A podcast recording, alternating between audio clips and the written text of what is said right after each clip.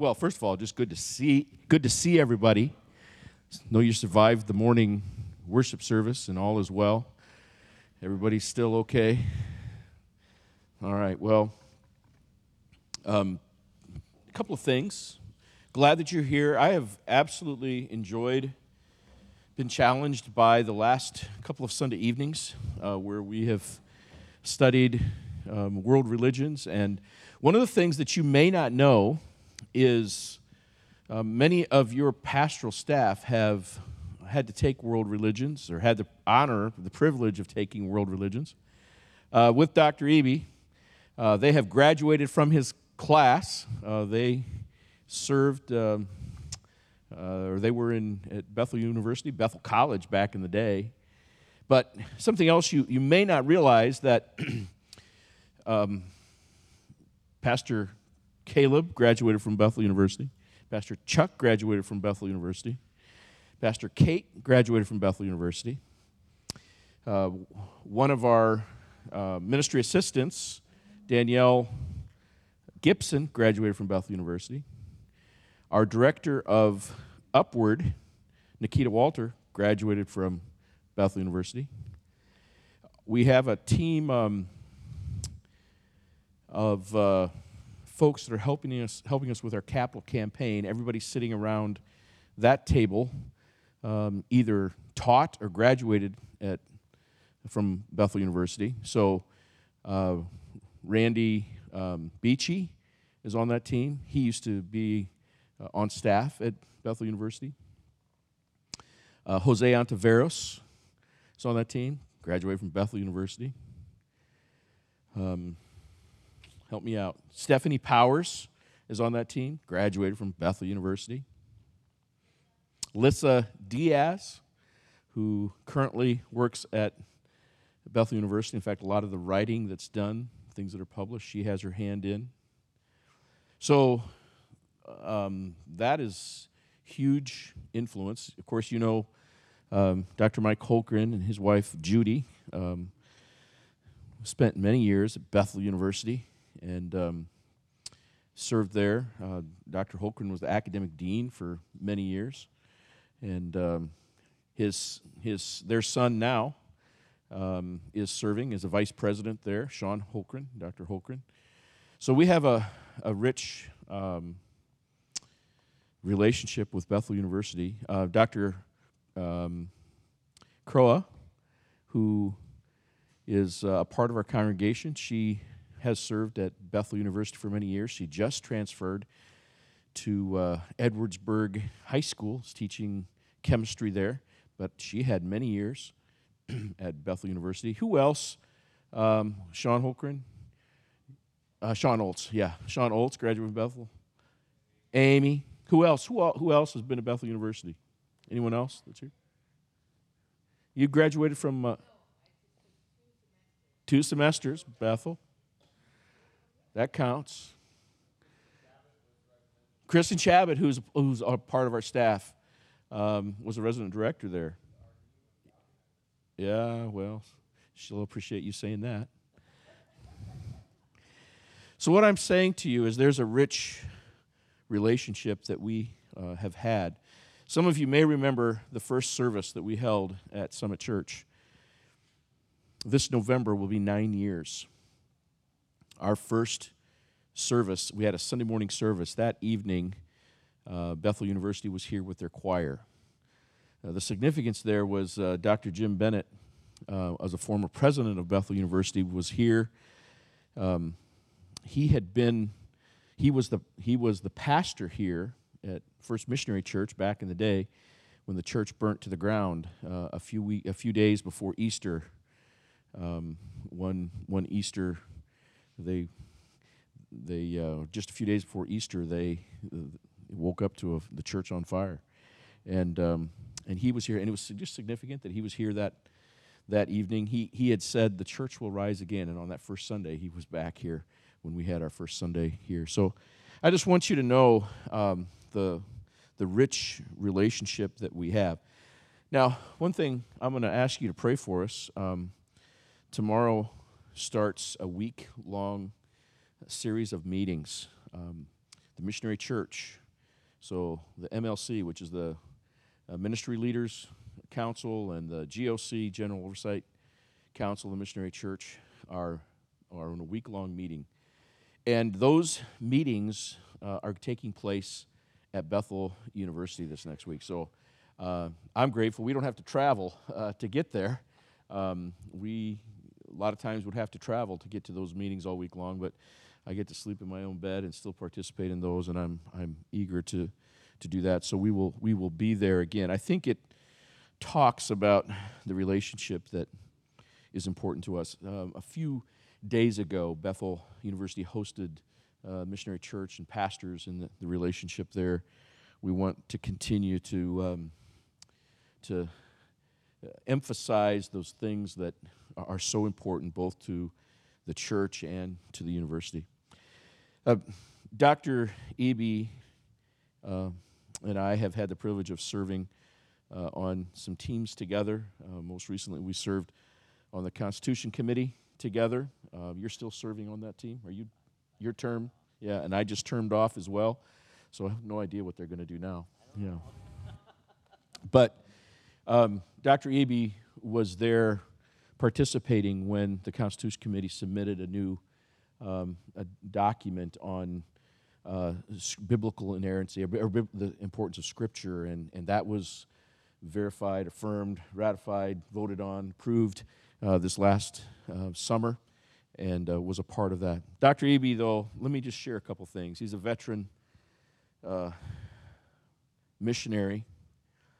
Uh, he's a veteran Bethel professor. Um, he has he has been here. He's serving us, um, um, but he doesn't come to us as just someone who um, has studied a bit. He has has studied a lot for this, and uh, we're grateful, fortunate to have him. Um, let me just mention a few things. Bachelor of Business Administration, James Madison University. Master of Ministry, Bethel University. PhD from Trinity International University. Um, he has done his work. Kent, his wife, Linda, uh, were missionaries in Russia. Um, he was there in St. Petersburg.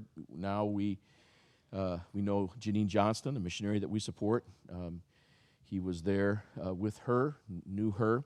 In fact, uh, interesting story. Um, our own Mike and Judy Holgren were there in St. Petersburg uh, when Kent was there, and um, so clearly a, a, a, missionary who hasn't just talked about missions and taught missions, but was a missionary. Uh, since um, 2007, he was uh, has been at Bethel University. Um, intercultural studies, focus on theology of mission, cultural learning, critical reflection, interaction with issues related to community and development, international ministry. But one of the things that is so important um, is he currently is the Missionary Church endowed professor of theology. The Missionary Church, um, several districts came together, the Missionary Church itself came together and wanted to fund a chair of theology at Bethel University. And um, Dr. Eby is that person. He is that professor who is the endowed professor of biblical theology.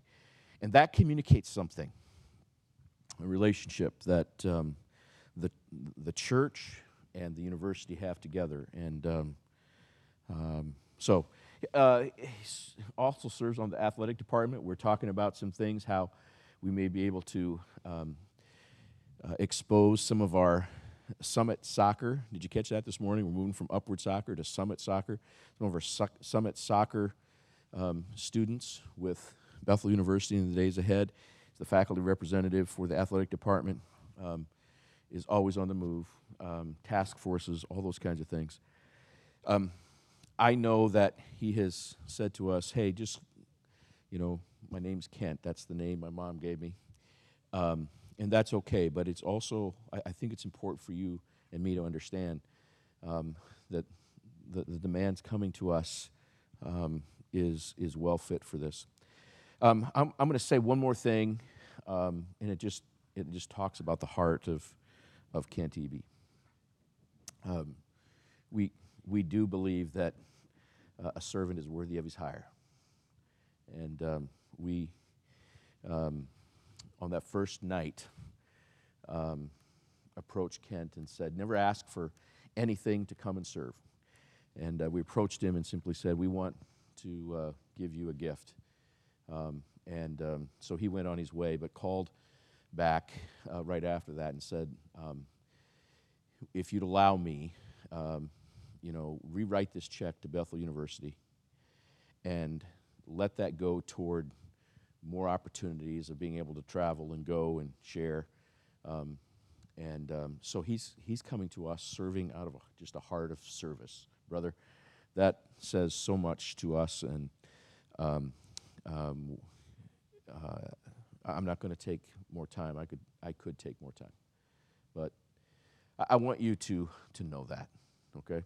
So, um, with that, um, not so brief, um, uh, few comments. Brother Kent, um, we're going to pray, and then uh, we want to hear what, uh, uh, what you have for us tonight. All right? Lord, thanks for this evening. Thank you for the people that are gathered here. Thank you, Lord, that you um, are here to help us to understand, um, to, to gain understanding, to be people who uh, know your word and truth and to know what others are know what they know and what they think and um, the god you would help to help to sharpen our, our minds uh, and the tools that we need to to minister to people in our world.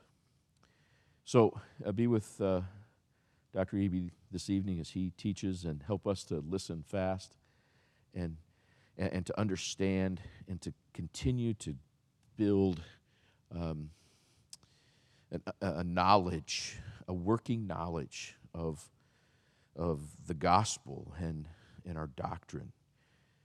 And so, Lord, thank you for this evening. Bless Brother Ken as he comes now. In Jesus' name, amen. Brother. Amen. Thank you. Thank you for all those kind words, too. I appreciate it. Well, good evening. You came back. Thank you. That's awesome. We're going to try to unpack Hinduism together tonight. And I have to tell you, this is one of the most, if not the most difficult religious system to try and put together in a package because it's so vast and so varied that it's, it's really not fair to say it's this because it's so many other things around this. So, what I'm going to do this evening is I'm going to limit Hinduism to three specific streams um, so that we can wrap our minds around it, but know that it's way, way more than that. About six or seven years ago, I was at the, at the Hindu temple on the north side of South Bend, Roseland. And I know the man who helped establish that. He's a professor at IUSB, uh, a very um, humble, kind man who's uh, one of the lead business professors at IUSB. And he started the, the Hindu Worship Center in Roseland. Um, and we're sitting there with a group of students. And he looked at my students and he said, just ask any questions you want. And so we cover a broad uh, stroke look at Hinduism in class. And so they started asking him questions. And he looked at them and he goes, hmm, I haven't thought about that before. And so I answered the question because it was something that we had studied. And that happened about two or three times. And he looked at me, he goes, You know more about Hinduism than I do. Now, maybe in the broad sense, but he knows way more about the practice and the meaning and the intention of what he and his family practice. So I share that with you because it's going to be, we're going to run really fast tonight. Okay, I hope you wore your running shoes. We're going to run really fast tonight and we're going to try and wrap our minds around a system that has challenged the world for thousands of years. Okay? So I put a map up here because I wanted to show you where Hinduism comes from. The name Hindu actually, here I better put up the first slide. Oh, I didn't take that. okay we can do that. All right, so Hinduism Hinduism and Judaism argue over which religious system is the oldest one in the world. So Hinduism will say, we're older. Judaism will stand on the side and say, no, no, no, we're older. And so they, they both started just about the same time. So, about the time God was calling Abram out of Ur of the Chaldees, there was a people group known as the Aryans, and this has nothing to do with Hitler and the Aryans that, that were part of uh, Hitlerism. The Aryans, which was a distinct people group, were, were marching over the mountains here into India. This is the highest mountain range in the world. Mount Kilimanjaro is in this mountain range. So they were, they were making some major inroads to an area of the world that hadn't really been gone into by, by foreign people. So the, the people that were part of India proper were known as uh, Dravidians. The people that came across the Himalayan mountains were called Aryans. And so Hinduism, as a religious system, is a mix of the Aryan religion that came across the, the Himalayan mountains and the Dravidian religions of the people of that area. All of those things came together and began to form a system that the British called Hinduism. The Indians, the people from the Indian subcontinent, they don't nec- they call it they refer to it now as Hinduism, but originally it wasn't considered Hinduism. It didn't have a name because it was just this multiplicity of systems of beliefs that were out there. When the British took over the Indian subcontinent, they were trying to figure out what is the religion of the people here? We don't understand. And so they named it Hinduism. Now, this is probably more than you want to know. This is a geography lesson. So Pakistan used to be part of India. Nepal used to be part of India. Bangladesh used to be part of India. So the Indian subcontinent that Hinduism would have originated in took up this whole area. The Indus River is one of the famous rivers of the area, the Ganges River is the other one.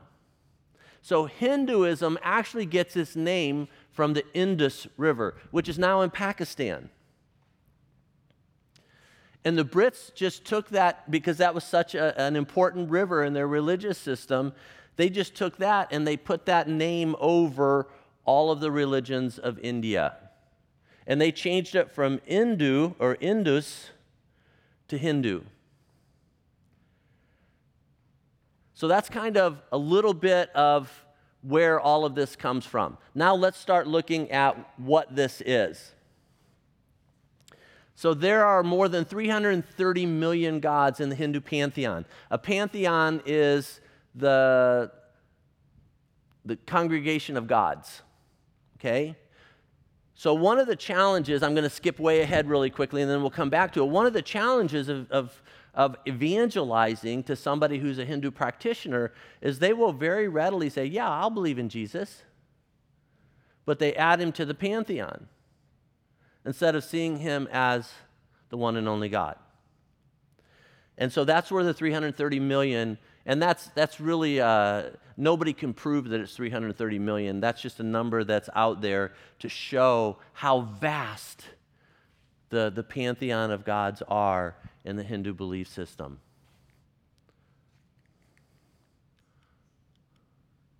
So there are three, there are different paths and many practices in the Hindu uh, religious system.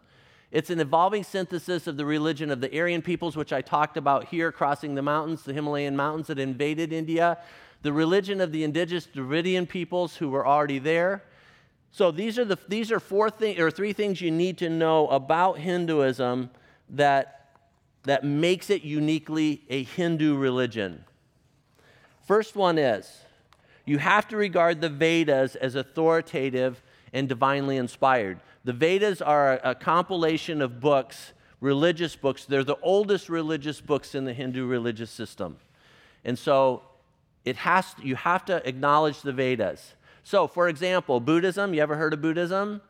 Buddhism is not a Hindu religion because they don't they don't acknowledge the Vedas. you have to accept the caste system. And I'll unpack the caste system for us in just a little bit. And also, you have to respect the veneration of deities and spirits, including the protection of cows. So, those are three things that you have to have in your religious system for it to be considered a Hindu religious system. So, caste. Caste is one of the four hereditary and social divisions in Hinduism. The, the Hindu word, or the Sanskrit word for caste is varna. And varna in Sanskrit literally means color. And so the caste system was put together based on the color of people. The Aryans were a light skinned people, the Dravidians were a very dark skinned people. And so when the Aryans crossed the Himalayan mountains, they defeated the Dravidians militarily. They merged their religious systems together, and the Aryans became the priests. And that's how they could control the people. So the Brahmin caste, the highest caste, were the lightest skinned people when they established the caste system. It doesn't hold true today because of the intermarriages and the, and the intermingling. You're born into a caste now, you're not put into a caste. But the, the Brahmin caste, the priestly caste, were the lighter skinned people. Then you had the Kshatriyas, who were the warriors and rulers. Then you had the Vaishyas, who were the landowners, the merchants, the people who made the money. Then you had the Shudras, who were the workers. And then we've added on to that, or they've added on to that, the very lowest of the lows, which are the Dalits. They're untouchable. They're not even considered human.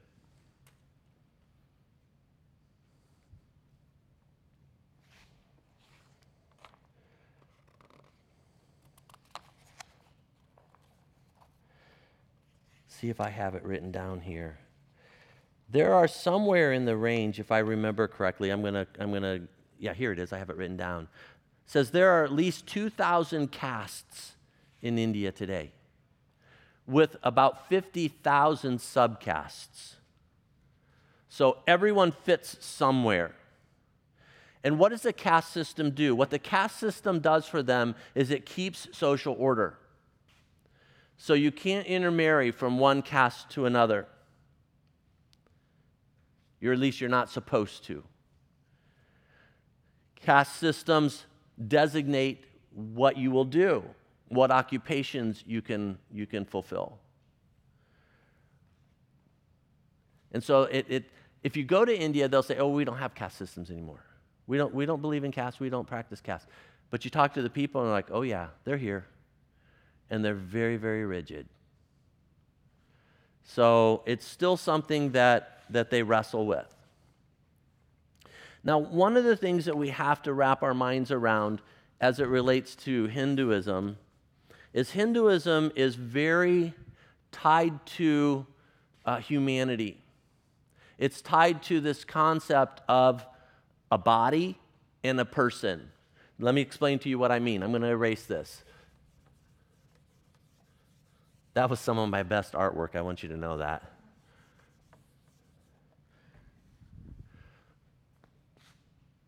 So let me just put this up here. I'm going to do a lot of writing tonight. I hope that's okay. So if this is a person, I know proportions are really bad and I apologize, okay? I'm not an artist, or at least I didn't pass art class, let's put it that way.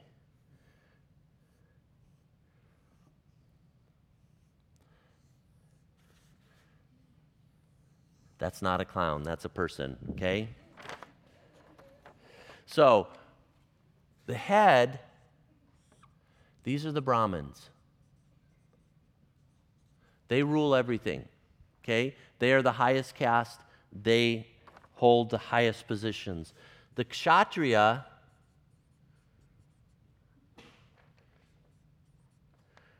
they're the body, they're the torso. The Vaishyas,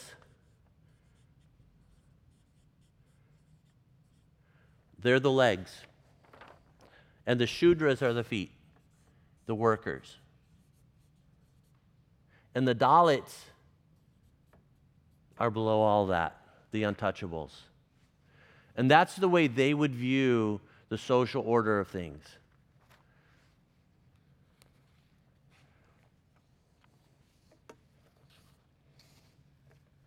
Now, a few words that we need to understand. One of the things, okay, when I talk to my students and I teach world religions at Bethel, one of the things I say to them, you're not going to be an expert on these religions by the time we're done, okay? But what I do hope you have is if you can understand some of the terminology and use their words instead of our words, that will open up doors for you to have conversations with people. And so I'm going to give you just a few vocabulary words. They're on your piece of paper there, I believe.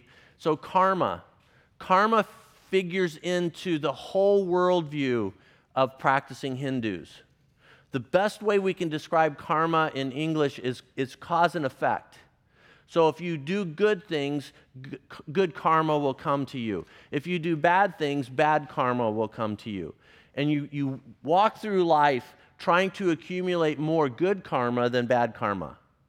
Because if you accumulate good karma, then when you're reincarnated, you'll be reincarnated at a higher level. And so it's a big part of, of their belief system, their worldview. Moksha. Moksha is release from samsara. Samsara is reincarnation. So, moksha, once you've gone through reincarnation about a million times, then you'll break out of that and you'll reach moksha. The, the easiest equivalent to moksha that we have in the Christian worldview is salvation. Moksha is that release from the bondage of the cycle of times and lives that you have here on this earth that allows you to go up to Brahma, the great God, Brahman. And so, moksha, if they talk about, rarely will, will practicing Hindus talk about moksha but it's something that's in their mind. They want to reach that point of release. Maya. Maya is everything that's not Brahman. Brahman is the ultimate God, and Maya is anything that's not him or it. Now, this is an interesting concept, and this is a concept that you can actually work with if you want to talk to somebody about Jesus as it relates to uh, being a Hindu versus a Christian. They have a concept called Atman. They believe that deep in the soul of a person, there is a little piece of Brahman, a little piece of God, and you have to cultivate that and grow that through all these cycles of reincarnation until that Atman, that piece of Brahma, Brahman, grows so large in you that you you actually merge with him. Does that make sense? Ecclesiastes tells us what? Pardon? Life is meaningless. But what does it tell us about who we are? Go with me really quickly, if you have your Bibles, to Ecclesiastes.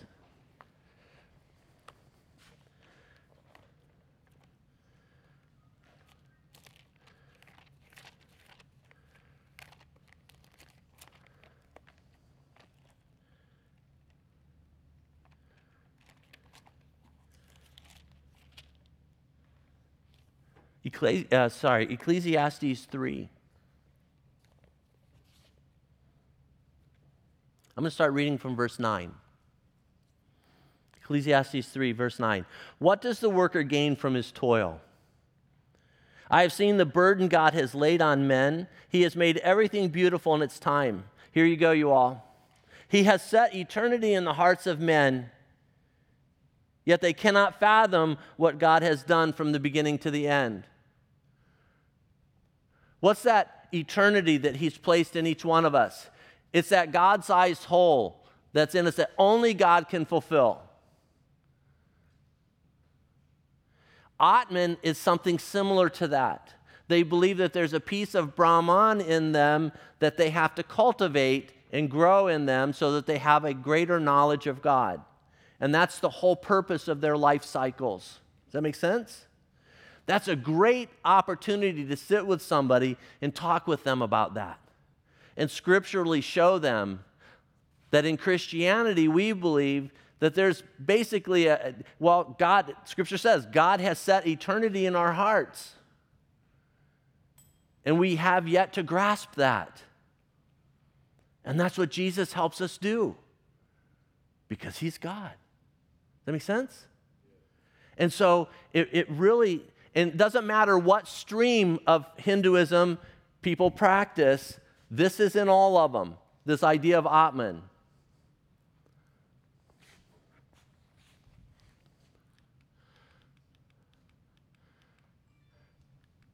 So we've got Maya and Atman twice. Nirvana, the state of supreme bliss. Dharma. Anybody remember, oh, what was the name of the TV program? There was a TV program, it was a husband and wife, and her name was Dharma. Dharma and Greg, yeah. Did you know that Dharma is actually a religious term from Hinduism for the way of the gods? And so oftentimes Hindus will be named after a god or some religious term. Just like if you remember, we talked about in Islam.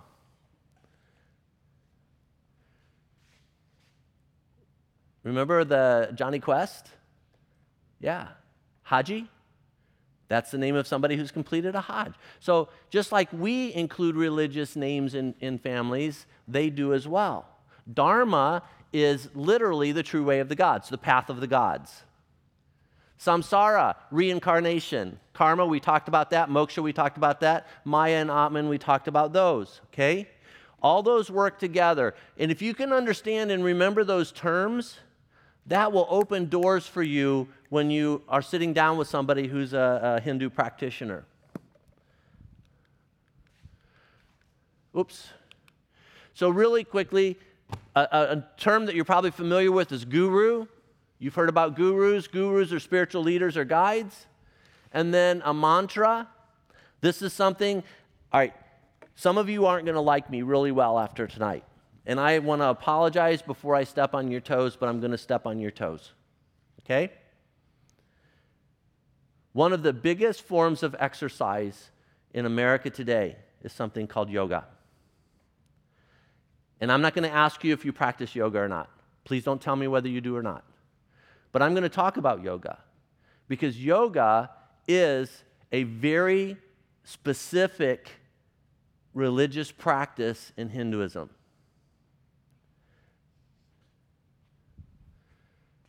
And if you get beyond beginning yoga and go to the intermediate level of, of yoga, they're going to teach you mantras.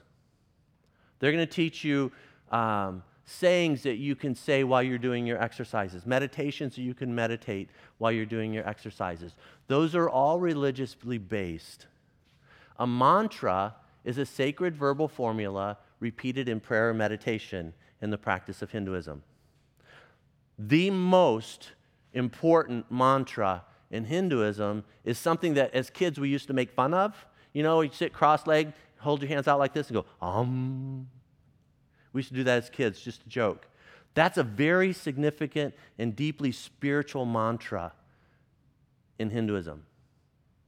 In fact, that symbol on the bottom left hand side, that's the Aum symbol. And Aum in, in uh, Hinduism, in Sanskrit, encompasses all of life. Just in that three syllable Aum. So, on the very bottom there, I have Om or Aum. It's actually Aum. Aum. So it's three sounds. It's the supreme and most sacred syllable consisting in Sanskrit for the three sounds the A, the U, and the M, representing various fundamental triads and is believed to be the spoken essence of the universe. It is uttered as a mantra and it's affirmations of blessings. So let me unpack that really quickly for us.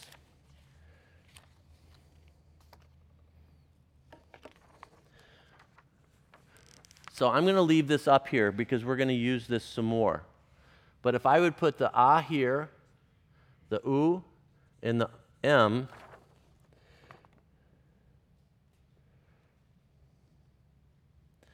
so I'm not going to write the Sanskrit words here. But essentially, what this, the ah symbolizes is beginning. And the God who's associated with beginnings in Hinduism is the god Brahma. The U has to do with duration.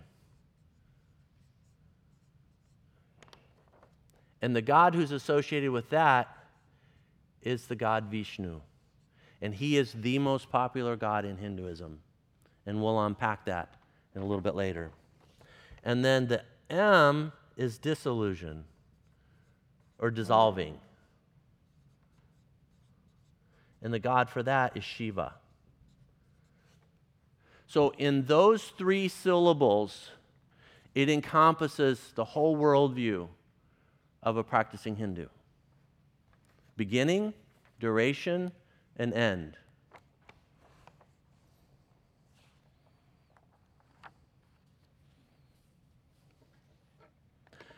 In fact, they have a saying in Hinduism it must begin to end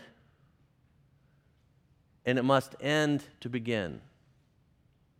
And it's this circle. And, and I'll, I'll unpack that a little bit later. So, all of that is encompassed just in those three syllables.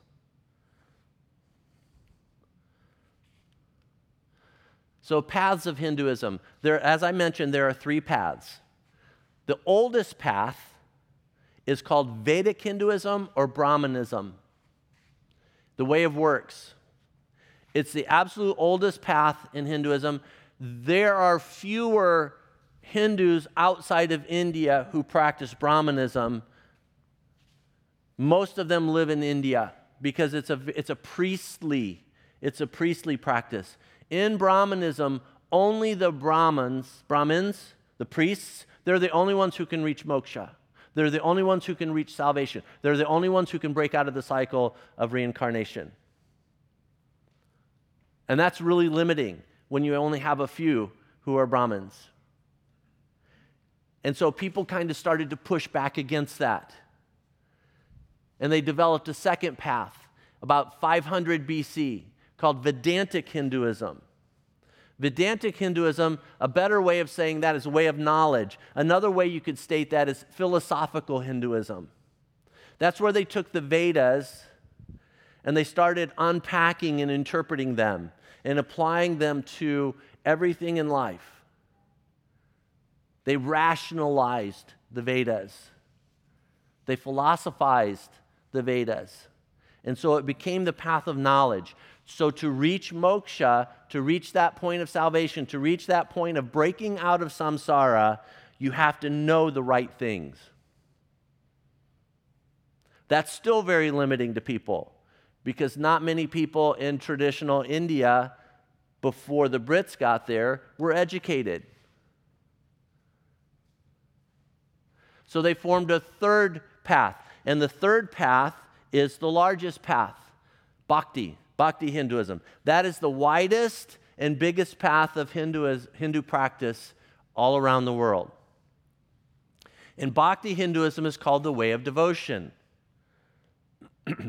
In a nutshell, okay, this is, a, this is, it really doesn't do them service, but for us to wrap our minds around it and understand what it is, Bhakti Hinduism is, has the belief that if you choose a God and you venerate that God or goddess, and you make them a part of your life, and you do everything that is part of the worship of that God or goddess, you have a chance of reaching moksha. So it's all about devotion to that one God. So in practice or in the study of religions, we have polytheism. Are you familiar? Well, let's go monotheism. What's monotheism? One God. Okay? Polytheism is the belief in many gods, right? Hinduism is something called henotheism. That's the belief in many gods, so polytheistic belief, but the worship of one. That's called henotheism. So Hinduism is predominantly a henotheistic system. They, they will venerate many gods, but there's one that's their family god. Does that make sense? Yeah.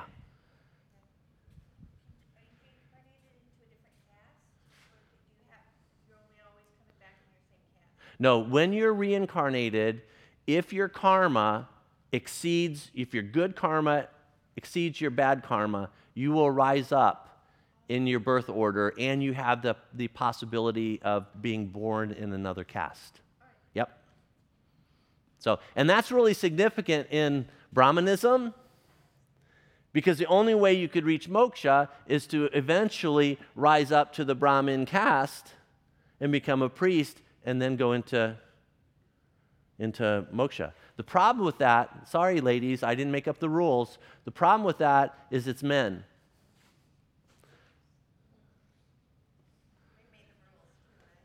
They did. Yeah. Sorry. I didn't don't shoot the messenger, okay, please?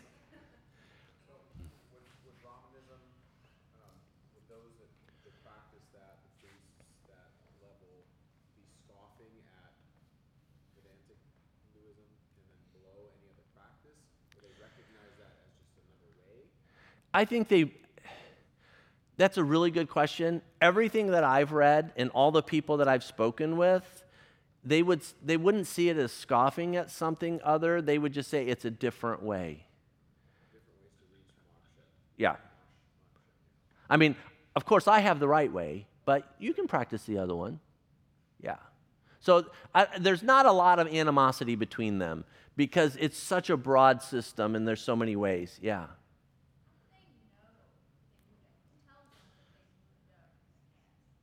It's a really good question. So, um, the, the professor that I told you about from IUSB, who, he's a friend of mine. We've gone out to, to lunch together a few times. He's opened up the Hindu Worship Center to my students on a regular basis. And we ask him, How do you know um, that you've been reincarnated, even?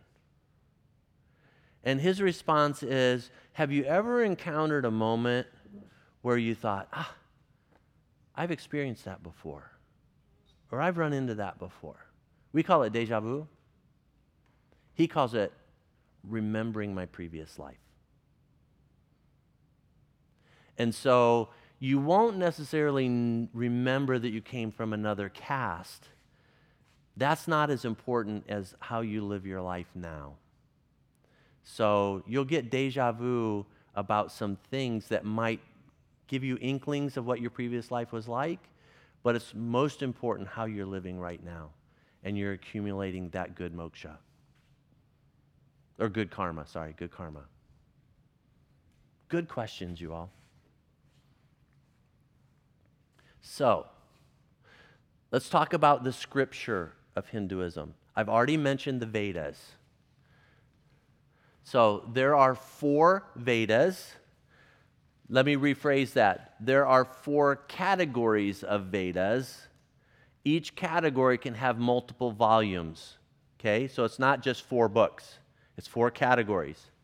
There's the Rig Veda, which is, those are verses, verses that they'll memorize and quote. So if you would go to a, a Hindu worship center and you would watch them as they go through their, their time of worship, there oftentimes will be times will be a priest, and the priest will be going around a particular uh, idol or god that you're that you're venerating at that time, and he will be reciting verses. Those verses would more than likely come from the Rig Veda. There's also the Yajur Veda, which are mantras. The Sama Veda, which are songs and chants. All three of those would be included in worship. But they're so vast and they're so big that one priest specializes in one of the Vedas. And so, because there's so much to memorize and so much to know, the priest spends his whole life working in one of the Vedas. The Atharva Veda, the magic spells, that's, that's it's considered Vedic, it's considered a Veda, but it's used very, very, very, very seldom. And so it, there's not really a priest or priests that are devoted to the study of, of, the, of the Atharva Veda. It's just there. that makes sense. I really don't even know because there's so little literature out there about the Atharva Veda that it's, it's not that well known. Mm-hmm. It's possible. It's possible. But see, there again, that would go against karma. Because if I cast an evil spell on someone, then that's going to bring bad karma to me, not good karma to me. I'm going to want to help people, not cast them down. Does that make sense? And so logically, I, I really don't know how they use the spells because it's just it's not spoken about it's not written about in hindu literature that i've found anyway. It's mentioned but it's not really unpacked. In fact we talked i talked to one of the priests at the at the hindu worship center in roseland and he wouldn't even talk about the atharva veda. No. Yes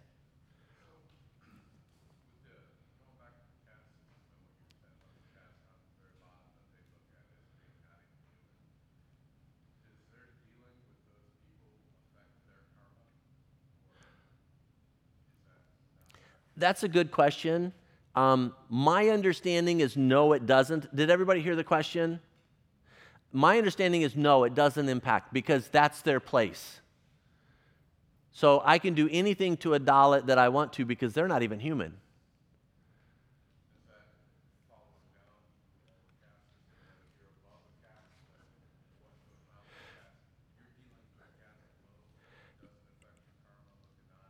Not significantly, no. No. It would be more if there's a, if you're a kshatriya and you disrespect a Brahmin, that's going to affect your karma worse than a, a Brahmin just ignoring a kshatriya or Vaishya, which are the castes below them.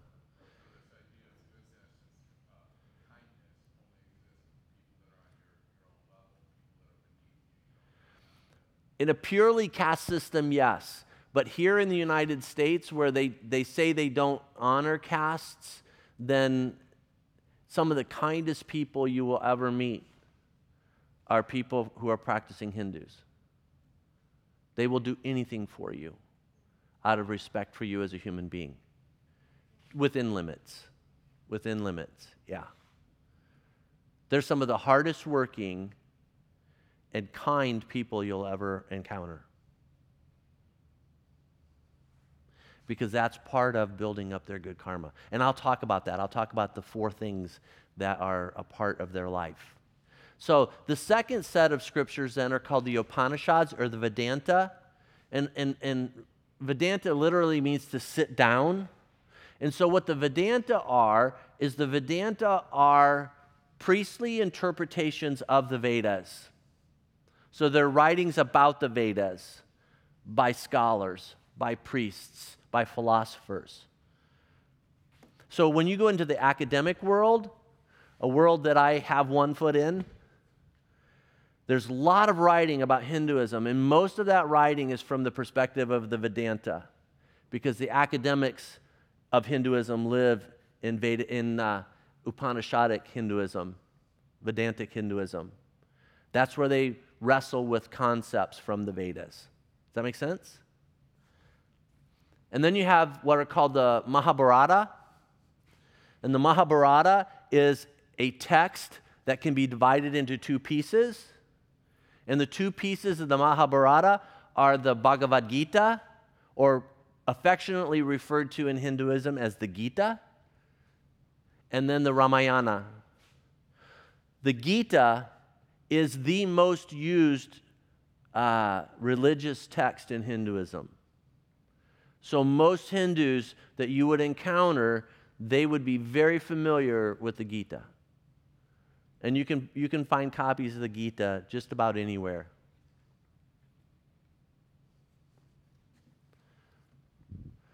So, but all of them acknowledge and believe that the Vedas are scripture. Does that make sense? Whether you're Vedantic, whether you're Bhakti, you still venerate the Vedas.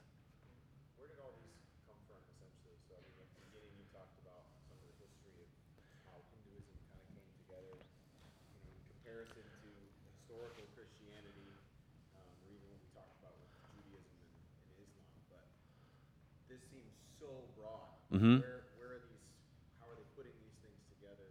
Thinking of that in the historical context. Thank you. In the ho- historical context, when the Aryan peoples came down into the Indian subcontinent and, and basically intermingled with, intermarried with the Dravidian peoples, they conquered them, but they intermarried with them.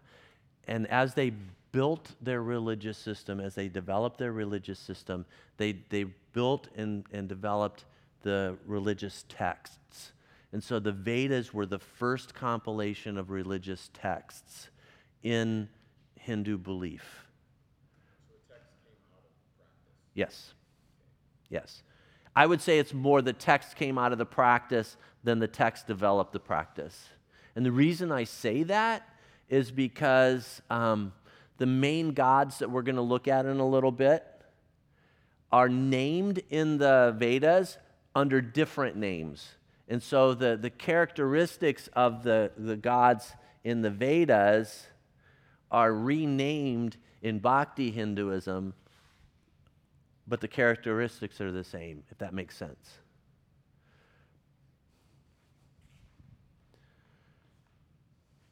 So let me, let me, let me take just a, a quick time out here because I love your questions and please keep asking them, okay? I want you to ask questions. I want this to, to try and make sense for you. But this is going to be the most challenging religious system to wrap your mind around because it contradicts itself and it's so broad that it's really difficult to wrap our arms around. Okay? So keep asking questions. I love your questions. They're really, really good. But there are going to be times that the answer I give you contradicts a previous answer, and that's because they contradict one another.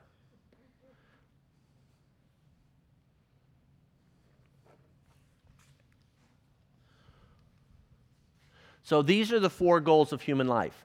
This is for every Hindu, whether they're a, a, a, Brahmanistic Hindu, whether they're a Vedantic Hindu, whether they're a Bhakti Hindu. These four life values are core to everything that they do and everything that they are. So the first one is Dharma. Remember, what's Dharma mean? Really quickly, remember?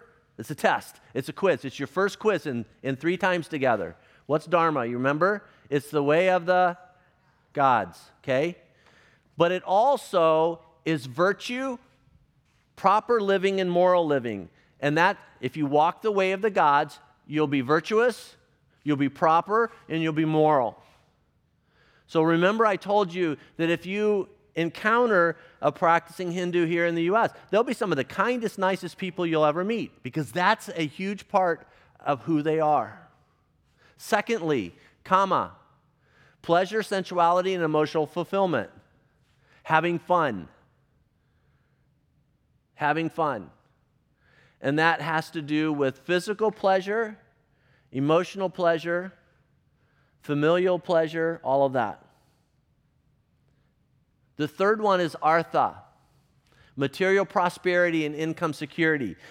Practicing Hindus, you all, are some of the most industrious, hardworking people you'd ever want to meet.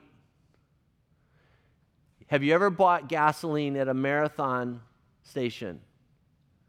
Almost all of the marathon stations in northern Indiana are part of a Hindu network, and they work all the time.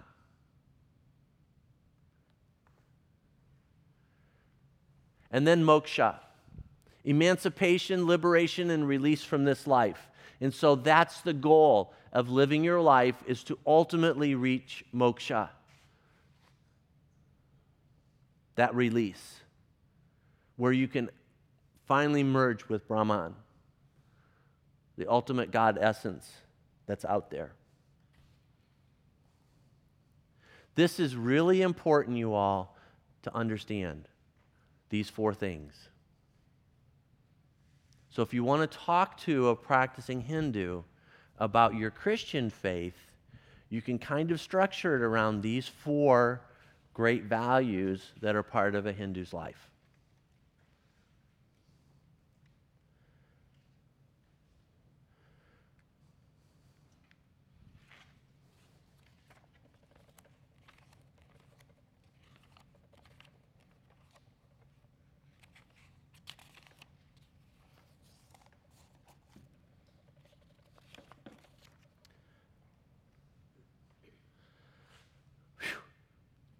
Are your hands okay?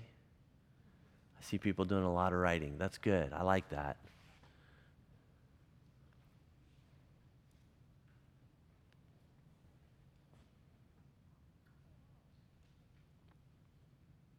Yes. Where do the cows come in? The, the worship of cows. Okay.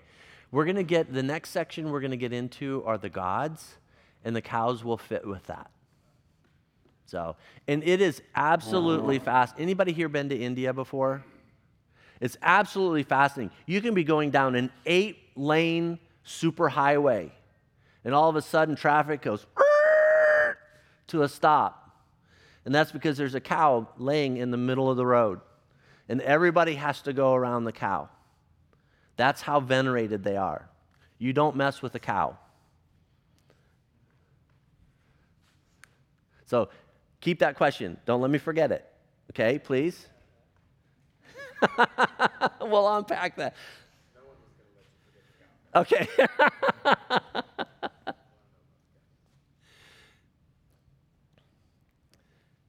All right, we ready to move on? Okay, good. All right, so Hindu bhakti deities. So this is something that I've created just to help for clarity's sake, okay? So the God essence, the God essence of Hinduism is known as Brahman. And you're going to see a lot of Brahma in terminology. Brahman is the God essence, Brahmin are the priests, and Brahma is the creator God. And there are more than that, but I'm going to stop with that. And, and Katie, you had to remember all of them for the test, didn't you? I'm not asking you to now. I know you did then because I asked my students to remember all of them. I wasn't putting you on the spot to ask you to remember them now, but you had to for the test. I know that. So, this, I'm a visual person. This just helps me understand kind of how the pieces come together. So, remember, that is only bhakti Hinduism. That's only one stream. And that's what I'm going to focus on now for the rest of our time, because that is the largest area of practice in Hinduism. And so, for us to wrap our minds around uh, the biggest stream of Hinduism, it's known as bhakti. And there are three primary gods in bhakti Hinduism there's Brahma, the creator god. There's Vishnu, the sustainer God, and there's Shiva, the destroyer God. And then we have what are called Shakti off to the side of the right, or goddesses, and those are the wives of the gods. So that's a fourth stream that's kind of developed through history. So Brahma is married to, underneath him, there is Saraswati. Vishnu, his primary wife is called Lakshmi. Shiva, his consort or wife, her name is Parvati. And then the goddesses, Kali, Durga, and a whole bunch of others, which I'll unpack some of those for you, are, are also tied to these gods. And I'm not going to tell you how they're tied yet because it gets really confusing when we start tying them together. Okay? So there are three main schools of Hindu practice. There's the Vaishnavite school, that's the school that worships Vishnu and all the gods and goddesses associated with Vishnu. That's the largest school of Hinduism. Then there's the Shaivite school, and the Shaivite school follows Shiva, the destroyer god.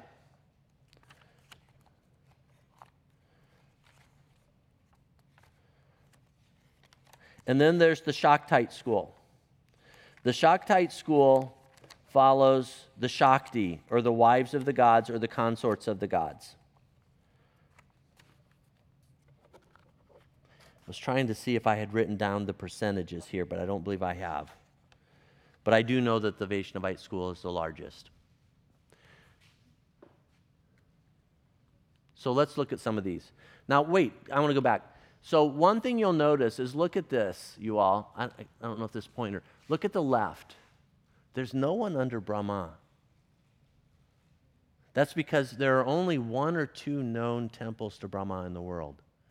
And actually, it's considered wrong in Hinduism to worship him.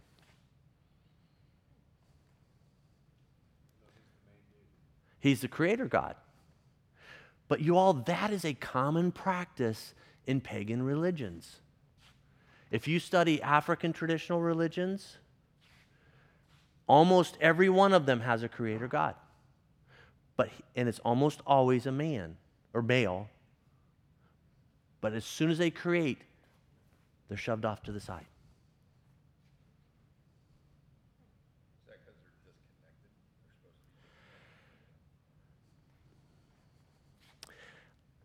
I don't think so. Let me explain to you why I think it is. Because pagan religions worship the most powerful gods. And nobody nobody was here when the gods created the world. So we don't know how powerful that was. Or I should I'm putting myself in their shoes now. But you ever sat through a, a really bad thunderstorm? Where the lightning strikes a tree like 10 feet from you and the whole ground shakes and it makes a crack that, that rings your ears for three days afterwards. Now that's powerful. And so many of the gods that end up being venerated, worshiped, are the ones that they can, they can see what their power is like. And so, because the creator gods, we're not around for the creation of, of whatever it is, they're pushed off to the side. They're not powerful. All they did was create. I mean, come on. They just created, that's all. But the gods that are worshiped are the ones that are in your everyday life. They're the ones that are the that you can see their power. That's the way I would understand it. I, I, I hope I'm not wrong in that, but in the way that I've read it, that's that's one of the primary reasons why they marginalize the Creator God. Pagan religions, you all, and I, and I group Hinduism in, in pagan religions because pagan religions are religions that worship creation. Let me, let me say that again. Pagan religions are religions that worship the created things, creation. And there's all kinds of different forms of it. But in Hinduism, the belief system, it's all tied to created things. African traditional religions, it's all tied to what they can see, taste, feel, experience.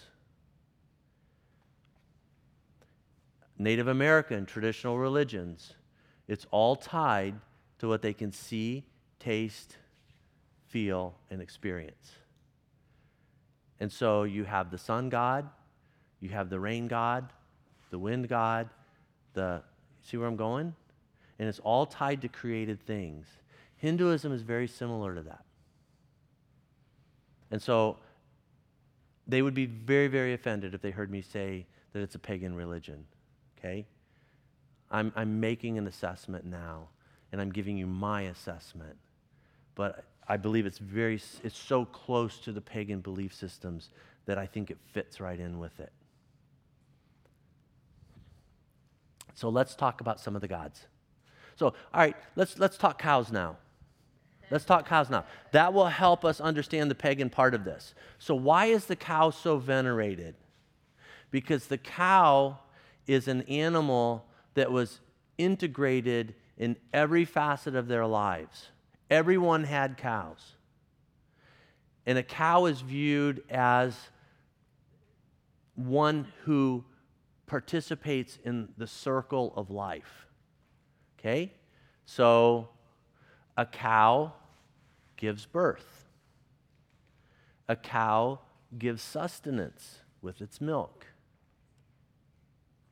A cow oftentimes is gentle and models gentility and a, not a moral life, but, you know, a life that gets along with other people.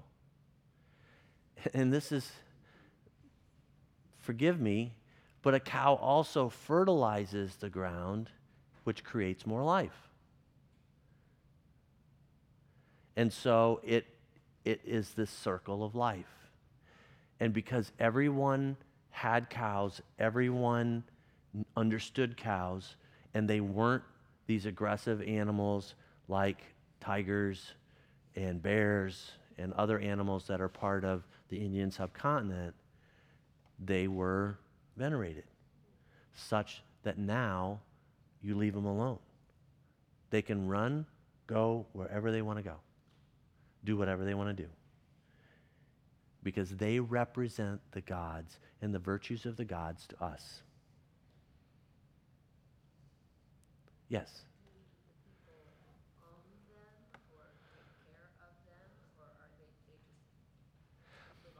That's a really good question. I don't know of anyone who owns cows. I think they just kind of roam. Um, but, but they will take care of them. They will feed them and make sure that they're, they're taken care of and protected in a sense. Um, no, not that I'm aware of. Not that I'm aware of.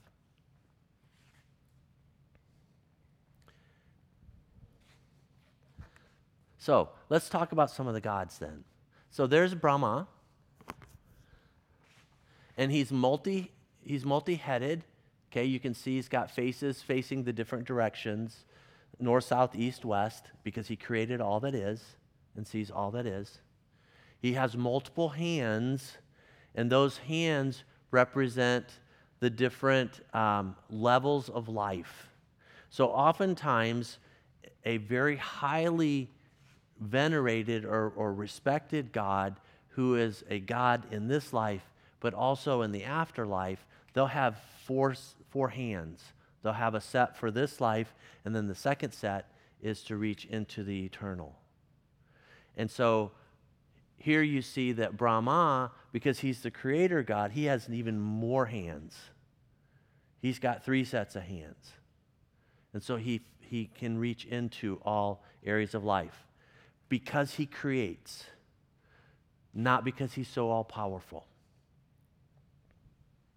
So there are, there are a few statues because people need to know who he is, but there, I think, are only one or two temples around the world to him. And he's not worshiped. He's not one of the gods that are a personal God to a family. So, not to be cu- confused with Brahman, Brahma is the creator God. Few Hindus worship him today. His wife is Saraswati, and she is highly venerated.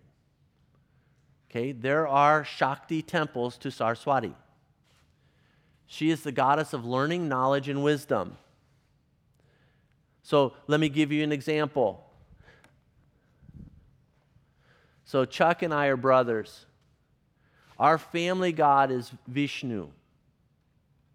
But while we're at university, even though our family God is Vishnu, we're going to venerate Saraswati because she's the goddess of learning, knowledge, and wisdom. And at university, that's why we're there, right?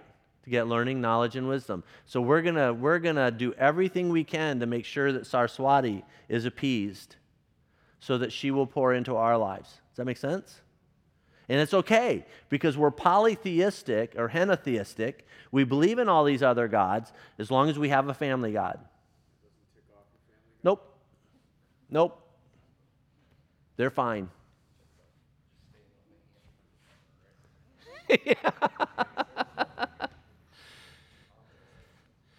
She's the consort or wife of Brahma. The Sanskrit word Sara means essence, uh, Swa means self. Thus, Saraswati means essence of self. That's the etymology of her name. She's worshiped by all who are interested in knowledge. Then there's Vishnu. He's the preserver God. So I'm going to take a really quick time out. I want to explain something to you. Yeah, I can write right on the back of this. So, squirrel moment. Okay, did y'all see the squirrel over there? Okay, good. I'm glad. when we think about time in our worldview, what does time look like?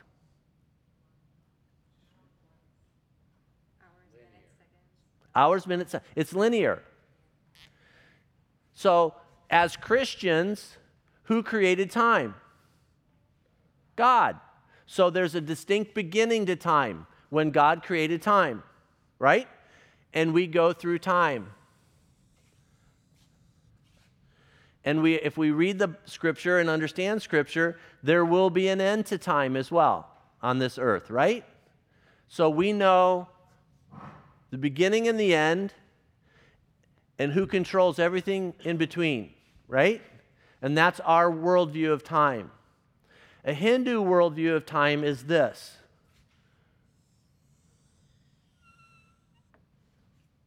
no beginning, no end. And you just live in that cycle of time. So, Brahma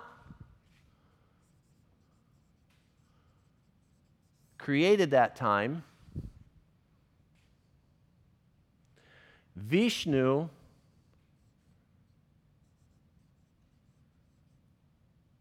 preserves that time. So he makes sure that that time continues to cycle. And in that worldview, there's good and evil. Okay? So, time that Brahma has created has more good in it. So, that's where karma fits in, right? Good karma, bad karma. So, when Brahma creates a cycle of time, there's more good karma, there's more good than there is evil. And Vishnu's job is to preserve that time. Shiva, which we ha- whom we haven't met yet, he's the destroyer god. So he works in conjunction with Vishnu to come into this time and destroy evil. But as everyone knows, evil continues to grow. So when this circle of time has more evil than good, then Shiva will destroy that cycle of time. Brahma will create another one. And they go back to work. Now, that's a really elementary explanation. It's a much deeper belief system than that. But that's their concept of time. Yes? So when they get that moksha, or how do you say it, like they're released from time, then what happens? They venture over to the other time. So. The good, the good, the bad is destroyed, the good goes on. Yeah.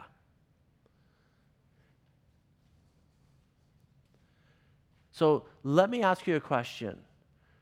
It's probably an unfair question, but I do that every now and then. Where's the hope in the system? You have to earn and be good enough. And so, in many materials that I've read, they'll say that it takes almost a million incarnations to rise up where a Brahman, the Atman in you, develops to the point where you can have moksha and go to Brahman. Where's the hope in this?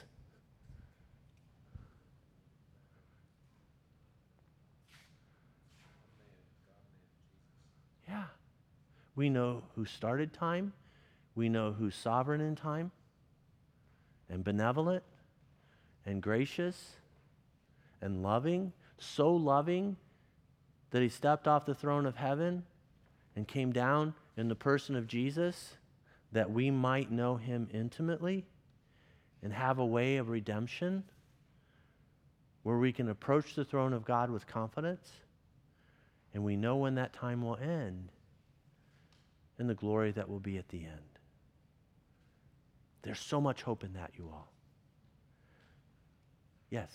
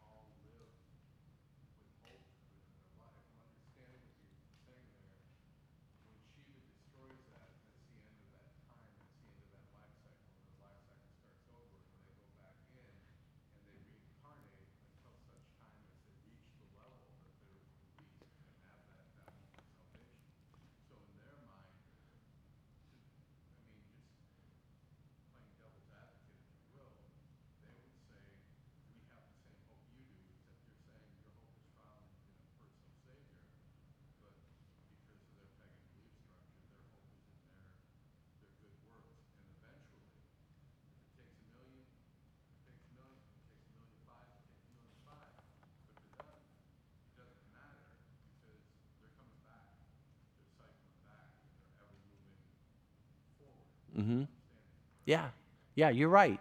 You're absolutely right.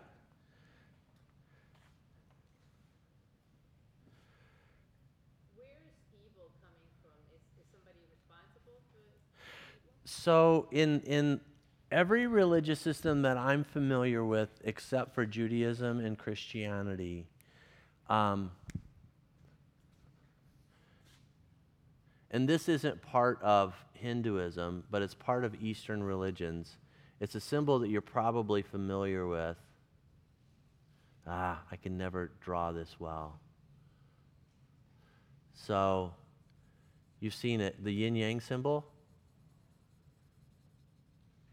You know what I'm. Ah, that's really terrible, but you know what the yin yang symbol is, right? So the yin yang symbol is, a, is the belief that.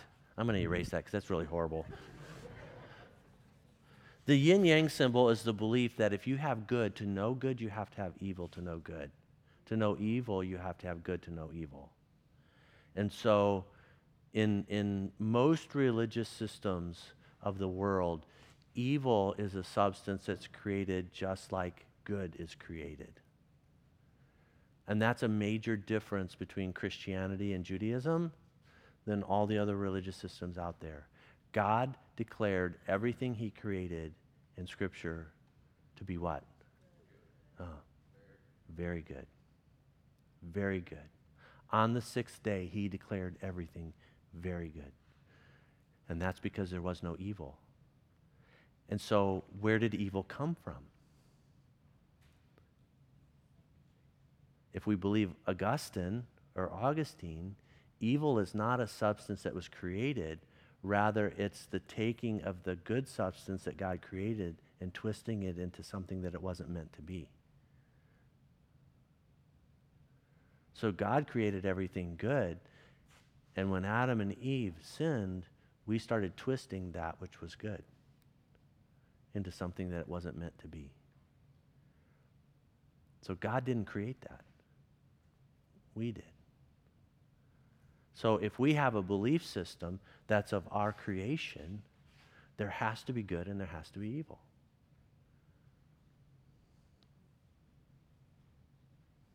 I'm confused how they could ever have hope. Because if you're not cognitive aware of each of your reincarnations and you've messed up too much in one of them, you're going to go back down. Yep. Right? And so, how do they know they don't just keep going back down until they're a bug again and get squished? And you don't have the ability to really do better because you don't know. They, yeah, you're right. They don't know. They, they have, they hope that it will get better, but there's no guarantee that it will get better. Um, the, and that's where bhakti comes in.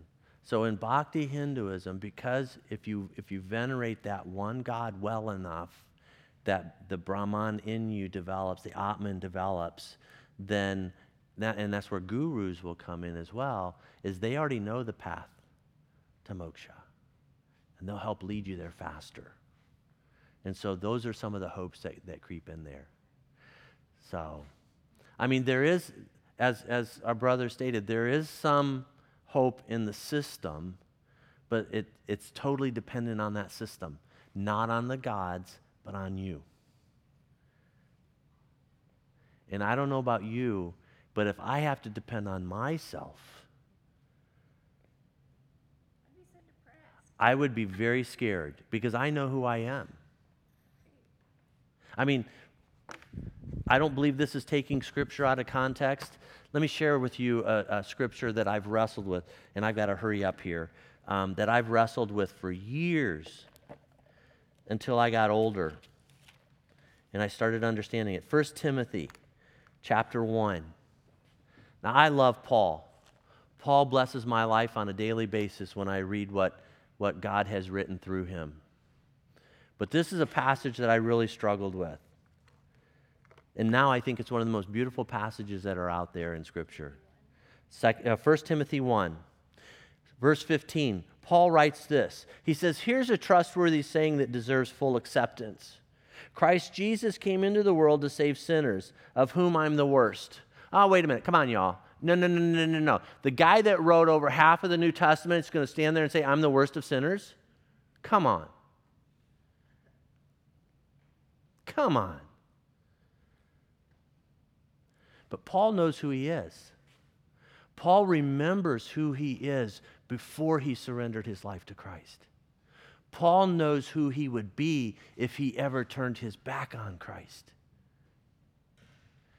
And he knows his total and complete dependence on the grace, love, and mercy of our Savior. And I think that's beautiful. So he knows he can't depend on himself. He knows that the one he must depend on is the Savior of the world. And they don't have that in Hinduism. The one you depend on is you.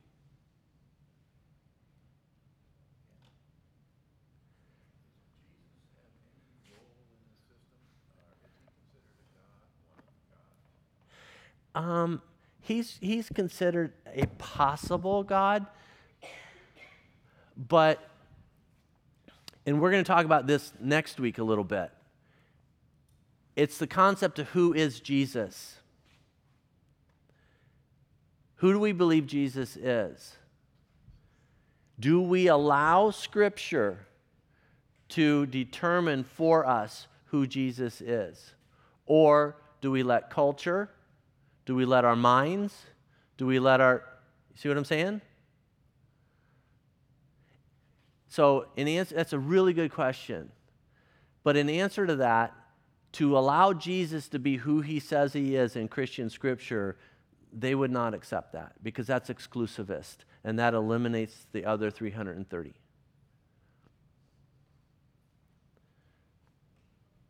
So let's, let's quickly look at the other gods.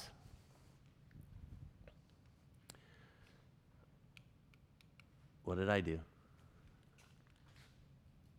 Help, Caleb. There we go. Thank you. All right. So the supreme god, uh, Vishnu is the preserver, supreme god in Vaishnavite tradition of Hinduism. He's the ultimate omnipresent reality. Now, Vishnu is the only one of these gods that we know of that has many incarnations of himself. Those are called avatars. You ever heard of an avatar? It's now just a common term that we use for an emoji, right? But avatar actually has a Hindu religious meaning. It's an incarnation of a Hindu god. I, I have given you on the sheet there, I believe, there are 11 incarnations of Vishnu. Aren't they on the, back of the, sec, the second sheet there? Yeah. So that gives you the 10 incarnations. And the 11th one is possibility of Jesus, but it has to be a watered down Jesus. It can't be the Jesus of Scripture. So Lakshmi is his consort. She's the goddess of wealth, fortune, and prosperity. She's the consort or wife of Vishnu. She has four hands and they represent the four goals of human life. So remember those four goals that we talked about? Her hands represent those Dharma, Kama, Artha, and Moksha.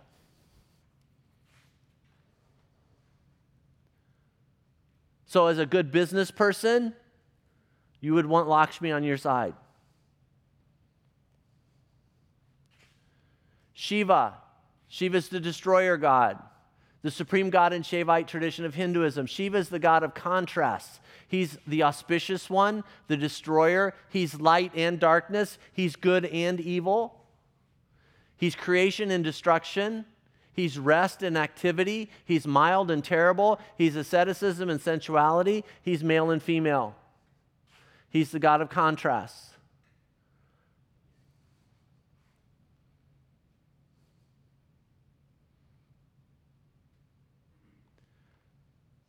He's oftentimes, this is the most common uh, depiction of Shiva.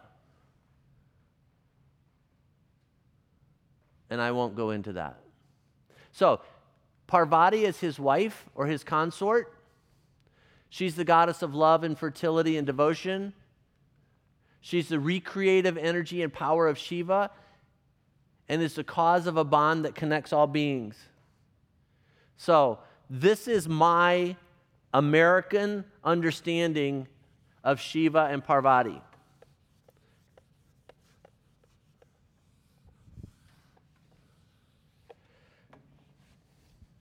So they are both good and evil. They're creation and destruction. So let's say we'll have Shiva here, and we'll have Parvati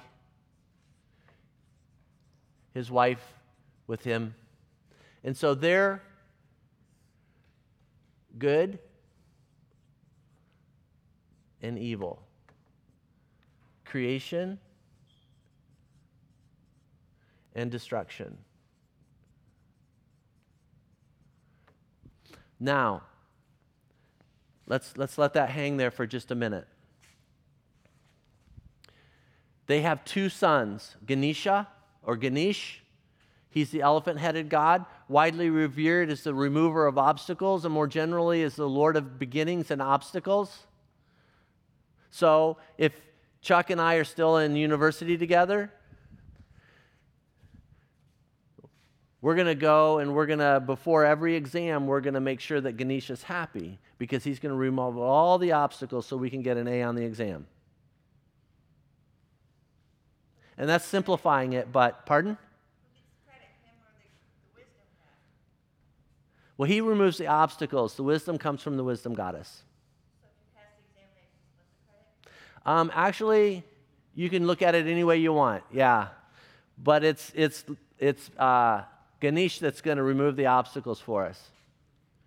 He's the oldest son of Shiva and Parvati, patron of art, sciences, diva of intellect. Diva here means God, God of intellect and wisdom. He's one of the best known and most widely worshipped deities in the Hindu pantheon. Ganesha's everywhere. Kartikeya is the second son of, uh, of Shiva and Parvati. He's the youngest. He is the commander in chief of the army, the army of the gods. He's also known as Skanda, Murugan, Kumaran, and Sabrahman, Sabramana, that one. So, do you see in the sons two sides? Not that all war is evil, I'm not trying to say that, but in the, in the depiction of the two sons, they play both sides. Now, here's Kali. Kali is the Hindu goddess associated with death and destruction. She's the wife of Shiva. Now, wait a minute. I thought Parvati was the wife of Shiva. Parvati is the wife of Shiva, but so is Kali. Despite her negative connotations, she is today often thought of as the goddess of time and change. So, remember, Shiva is the god of contrasts evil, good, creation, destruction. Parvati also So Kali is the iteration of Parvati over here. And then we're going to meet another goddess, Durga, who is the, the benevolent, good, creative side of Parvati. This is my way of understanding it. This is not the Hindu way of understanding it, okay? But I want to try and help make sense out of it. So, Durga is the warrior goddess, battles evil. She's considered to be an aspect of Kali and the mother of Ganesha. Now, are you ready for your heads to explode? So, I was at a Hindu temple talking to one of the priests, and I said, So, if I'm understanding correctly, then Kali is the destruction side of Parvati Durga is the benevolent side, side of Parvati. He said, Yes. I said, So are they all part of Parvati? He said, No, they're their own goddesses. Wait. So, as they've broken away in their iterations, they've become their own goddesses. But they still tie back to Parvati somehow. Does that make sense? So, Shiva is not a polygamist. He's not married to many goddesses, he's married to Parvati. But Kali, as the destructive side or the destruction side of Parvati, is his wife. Durga, as the benevolent side of Parvati, is his wife. but they're their own goddesses. And it, I still haven't wrapped my mind around that and made sense of it, you all. But it's just generally accepted that that's the way it is. Yes. Uh huh. Yes.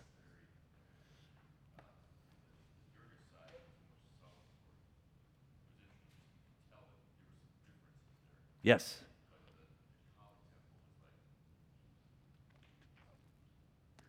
It is. It is. And I I don't want to make too much of it. I'm glad you brought that up, Dan, because Kali is actually the most venerated goddess in Nepal. The Nepalese people have somehow embraced Kali, and she is, there are more Kali temples there than other goddesses. And they will oftentimes, because young girls are, are exposed, you know what I mean by exposed? They want boys, and so they'll expose a, a female baby and they'll just leave her out on a doorstep somewhere to die. So in the Kali temples, they will take those young girls and they'll raise them, and then they become, for lack of a better way of saying it, slaves in the Kali temple. That's the kindest way I can say it. And it's a horrible life for them. Now, there's more I could say, but I better not with, with everyone that's in the room. But it gets really, really dark really, really fast. Um, and I'll just, I'll just leave it at that. So, so thank you.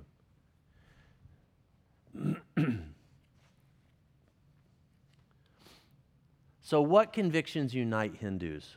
What, what are things that they. So, karma, samsara, which is reincarnation, moksha, henotheism, the story of salvation within many Hindu stories. Hindu's closest thing to a central story. So, um, the Bhagavad Gita. The Bhagavad Gita is a story of war and a decision that a young man has to make in that, in that war, in, or, in, in essence, to kill his cousins or have his cousins killed to honor the gods, to be righteous, to be moral. And so it's this moral dilemma of honoring my kinsmen who are wrong or honoring the gods, which means my kinsmen die. And it's this epic battle in the, in the life of this young warrior of how he's supposed to choose that. If he chooses for the gods, that's a story that leads to the possibility of moksha or salvation. Does that make sense? And so the, the scriptures are, are oftentimes these epic stories that have to do with virtues and morality and choosing the right things. Now, remember this though the scriptures of Hinduism are not historic. The people that are spoken about, the gods that are spoken about, are not ones that have actually been experienced here on this earth. They are creations of a religious system.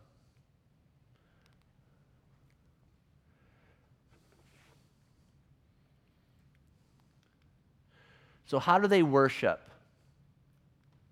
The most common form of worship is what's called the domestic puja. So, most Hindus, not every Hindu, most Hindus will have a room or a space in a room in their house where they'll have a little statue of the god that's their family god. And they will go there and they will burn incense, they will light candles, they will lay food and drink before the god so that the god doesn't go hungry and they will do chants and songs and spend time meditating before that particular god or goddess. They don't have Sunday worship or regular worship where they have to go to the temple. So they can practice puja at home. There's also puja in the temple. And so, I always get this mixed up.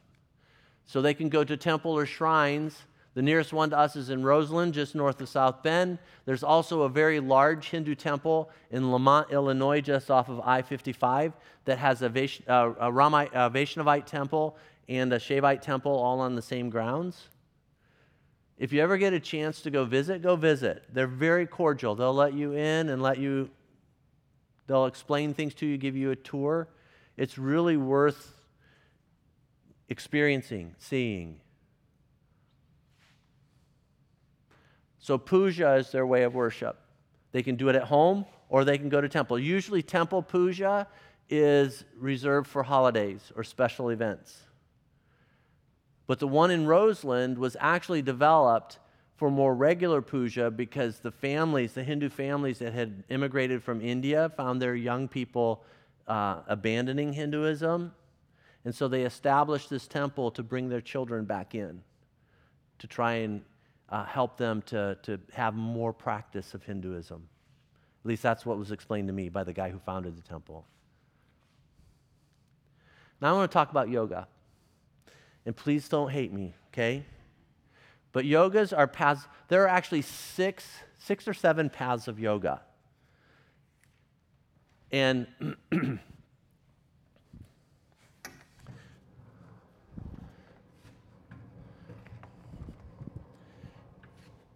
so there's royal yoga, which is a, a philosophical, intellectual yoga, exercise of the mind. What we practice here in the United States is known as hatha yoga. Hatha yoga is physical yoga. It's physical positions, stretching, and positions that you, you train your body to do what you want it to do. And the whole purpose, the whole purpose is they believe in what's called the Kundalini spirit. Kundalini spirit is the serpent spirit. And so the serpent spirit in humanity is represented by the spine. So, hatha yoga is designed to manipulate the muscles and the structure of your body to align the Kundalini spirit.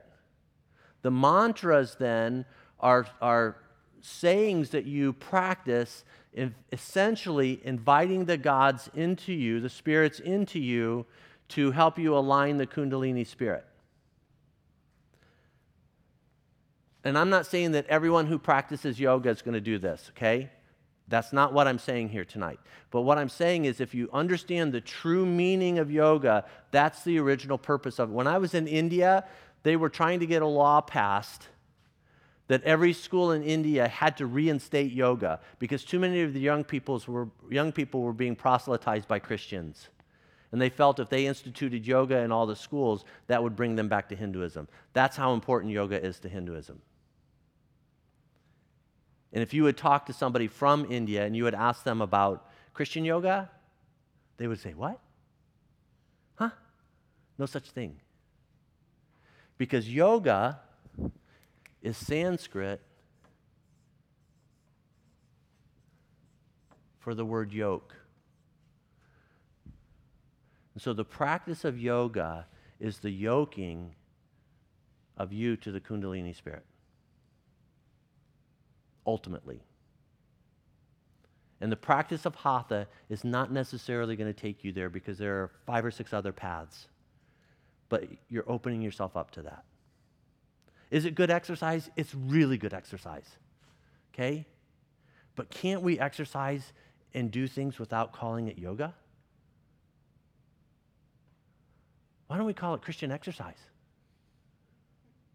Seriously, nobody can answer that. Nobody has ever answered that question for me. That is a question, though, if we're not calling it yoga and yet, because I'm like, they stole all the good stretches then. I'm like, how do you get a good stretch? It's like, so if I do those stretches as just a regular way of stretching, is that still yoga?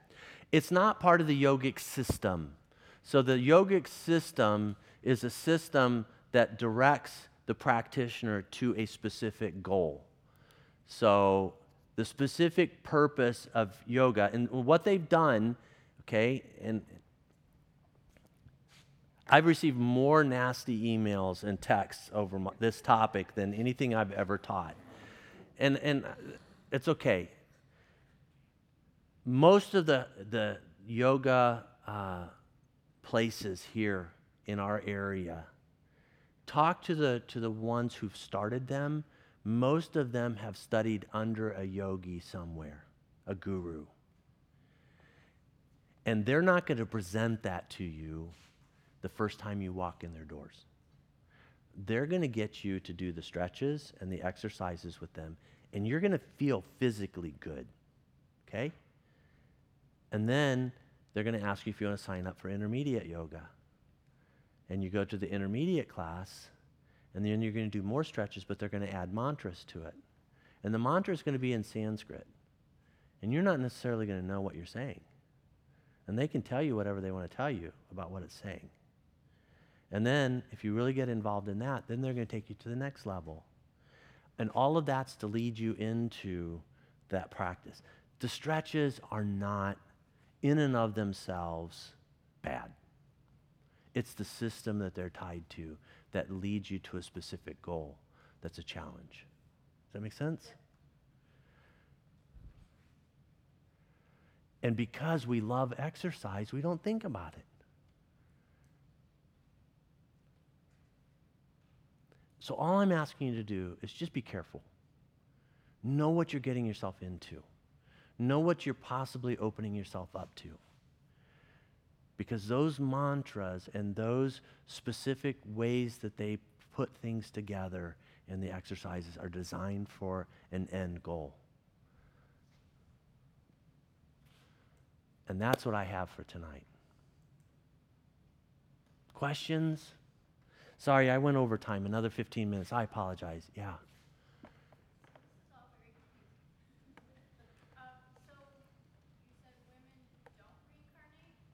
No, women reincarnate. Women reincarnate. I, I was saying in Brahmanism, in the priestly religion, only men can be priests. So, so the goal then would be for you to reincarnate. So in their system of belief, okay, Ken, don't shoot the messenger, please. But in their system of belief, if you're, rein, if you're reincarnated as a female, that's a lower form of humanity. And so you would want to be reincarnated as a male. That's their belief, not mine. And so, and that's why Brahmanism is so little practiced today now. Uh, it's, it's mostly Vedantic or Bhakti Hinduism that are the two larger ones. Yes?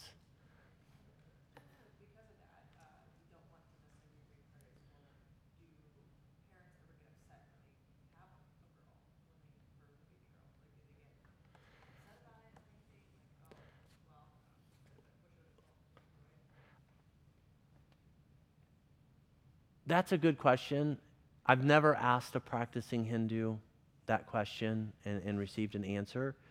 In the literature that I've read, um, they will expose female babies because they, they value the male babies more.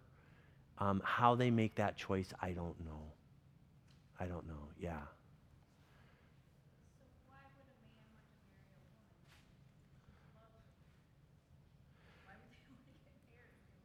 Because part of part of the process of life is is creating new life. So. No, no, it's just it's just part of the cycle of life. Yeah.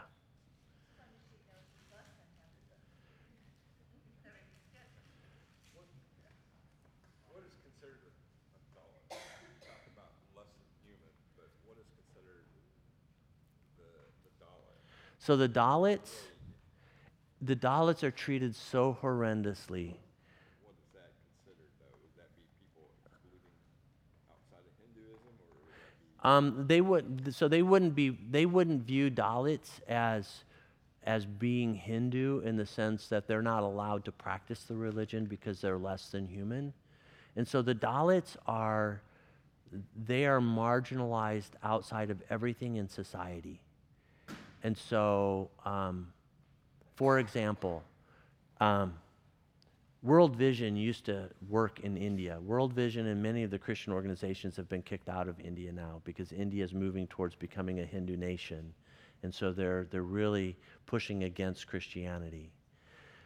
But I had a, a case study that I used to work with in my international community development class of a catfish farm in India where Dalits were forced to work in the catfish farm. And they would work 18 hours a day. And the only food they got were the rotten chicken guts that they fed the, the catfish. They were not allowed to bathe. They were not allowed to clean themselves. They lived horrendously. Some Dalits had never bathed in their life, and they survived on rotten chicken. And World Vision went in and freed them from that slavery.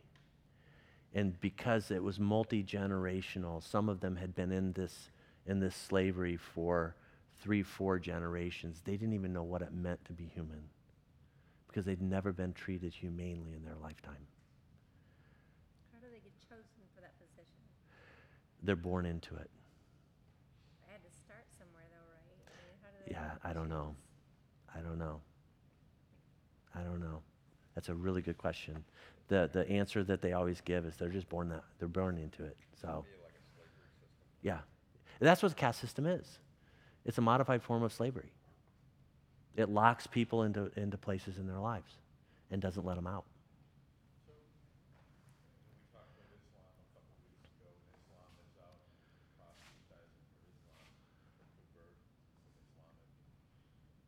Jewish people will let people become Jewish. How does that work within the Hindu community? Are they out trying to convert people to Hinduism?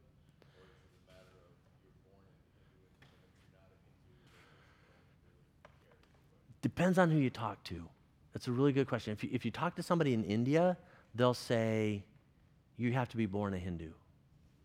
And so they, they acknowledge that foreigners will come in and try to learn and practice their, their uh, belief system, but they're always, in a sense, an outsider.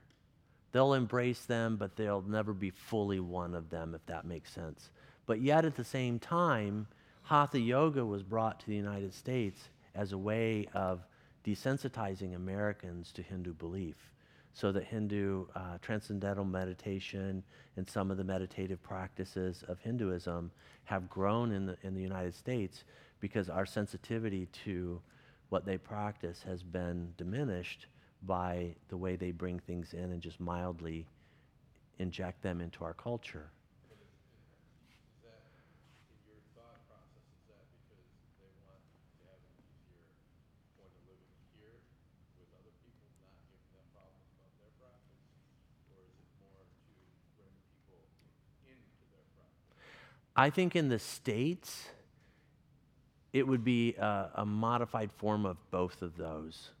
I think, I don't know many Hindus that are trying to draw people into their belief system, but they do practice it in a way that is hopefully appealing to the people around them. And if somebody wants, so when I go to the, to the worship center in South Bend, uh, my friends always say, well, just come worship with us for a while. Just come and experience it, and see what it's all about. I don't know if that's his way of trying to get me, you know, to, or whether it's him just wanting me to understand what they believe a little better. But the, the open invitation is always there. So. A guru is just a teacher. They're, they're a wise teacher that um, knows the path further than, than most people. And so, especially in India, gurus will gather people around them, and that's the way they, they make their living, is people will, will take care of them and give them things, and they become popular teachers. Yeah. Yes? The Sikh religion, is that part of Hinduism? So Sikhism comes from, uh, it's partially uh, Hindu. Sikhism is a combination of Islam and Hinduism. Uh, and so Sikhs originate from India, but Sikhs are not considered Hindu, if that makes sense. Um, it's something that's separate from Hinduism. There was a, a young Hindu prince who was uh, tutored by an Islamic tutor, and he's the one who brought together uh, the belief system of Hinduism and Islam, which developed into Sikhism. And so Sikhs were severely persecuted for a long time in India, um, but now they've just kind of integrated into um, into Indian culture and society. So they leave them leave them alone more now. But it's a very it's a separate religion.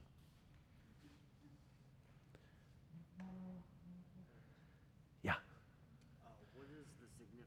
of everyone having multiple arms, faces, etc.? So it, the multiple arms would be um, their transcendence. So the fact that they can be here and now, but they can also reach into the past or reach into more of the eternal. The multiple faces have to do with, uh, again, their transcendence, their ability to see uh, multiple spaces. Yeah. So thank you all so much. Appreciate it. Yeah, Dr. Kent, thank you again for the time you spent with us. Um, I, again, we, we mentioned this at the beginning and, and last week as well. I hope that some of these things have been helpful for you. Um, just uh, last week on uh, one of the, one of our evenings here during our gospel presentation, it was about to happen for Upward. Um, I went, I drove past our our park, and there was a man who I thought was in distress on uh, down by the playground, and so I stopped, I pulled in, I jumped out, and then I realized he was praying um, in very um, specific positions. And so I kind of held, held back. He kind of put his hand up because he wanted to finish. Um, obviously, a Muslim at that point. And so then I got to jump into a conversation. I met Ian. And I was able to use even just terminology and have a quick conversation. You know, you start talking through some of these things, and he cocks his head like, "Oh, you know a little bit." I'm like, "Just about two weeks ago." So, um, this is already it has already made a difference uh, for me to be able to, to communicate with people. And again, I'm reminded even in some of what you're talking about tonight as we talked about the term of historic, this historic piece that it isn't here in any of this. I'm so grateful for a resurrection. Amen. um, everything hinges off of that for our for our faith, and I'm just I'm grateful for that. So, um, let me pray us out, and uh, we'll we'll head our our separate ways. Lord, again, thank you for a chance to be together um, and to uh, be a part of this. Uh, we've talked about the church today. What is the church? Um, it's not a cruise ship, it's a rescue boat. We also understand that it's a university. We're learning, we're growing, uh, we're understanding um, what is out in the world uh, that you created, uh, and then the evil that has come as a, as a twist to your good creation. And so, Lord, we need to be prepared. We need to know, we need to understand um, what it is that, that we face, how it is that we can love people well, um, and communicate the truth of the gospel. So thank you for that opportunity tonight. We ask that you would keep us safe on our way home uh, this evening. Just ask that you would bless our families. Um, pray all this in Jesus' name. Amen. Amen.